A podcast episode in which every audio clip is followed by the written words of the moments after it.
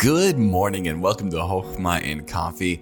Happy Monday. I hope that yesterday you had a happy Mother's Day, and I hope you didn't forget that it was Mother's Day yesterday, but it's so exciting. I am definitely grateful for my mother and for my wife, who is the mother of my kids.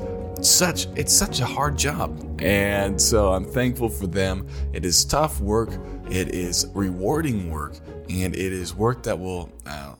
I say it's eternal work. It's work that will do eternal things. And so thankful for mothers, thankful for those of you who are moms out there.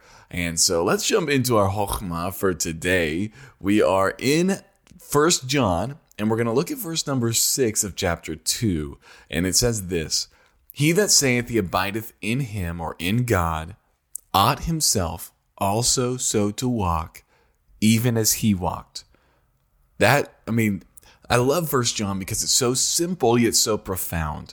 He's saying if you say that you abide in Christ or you abide in God, you should live like he lived. That's as simple as it gets, but it's something that we don't often think. You see, there's a lot of Christians today, and it's kind of in this, these last 3 or 4 verses have been hitting the same truth over and over and over again. But there are a lot of Christians today who think that they can say they're a Christian because they did X, Y, or Z, yet never live like him. And yet John says, if you say you live in him, you abide in Christ, your life should show it. You should walk like Jesus. You should talk like Jesus. You say, well, why?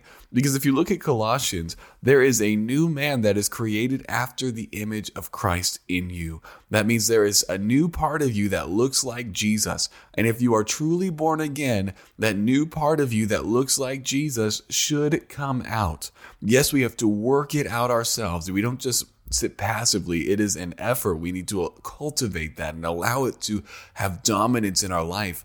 But friend, we should live like Jesus. That should be our desire. That should be our goal. That should be our aim. And the question is that your goal today? I hope it is. It's still the morning. I hope it's your goal today to live like Jesus. Make it your heart's desire to think like him, to talk like him, to walk like him.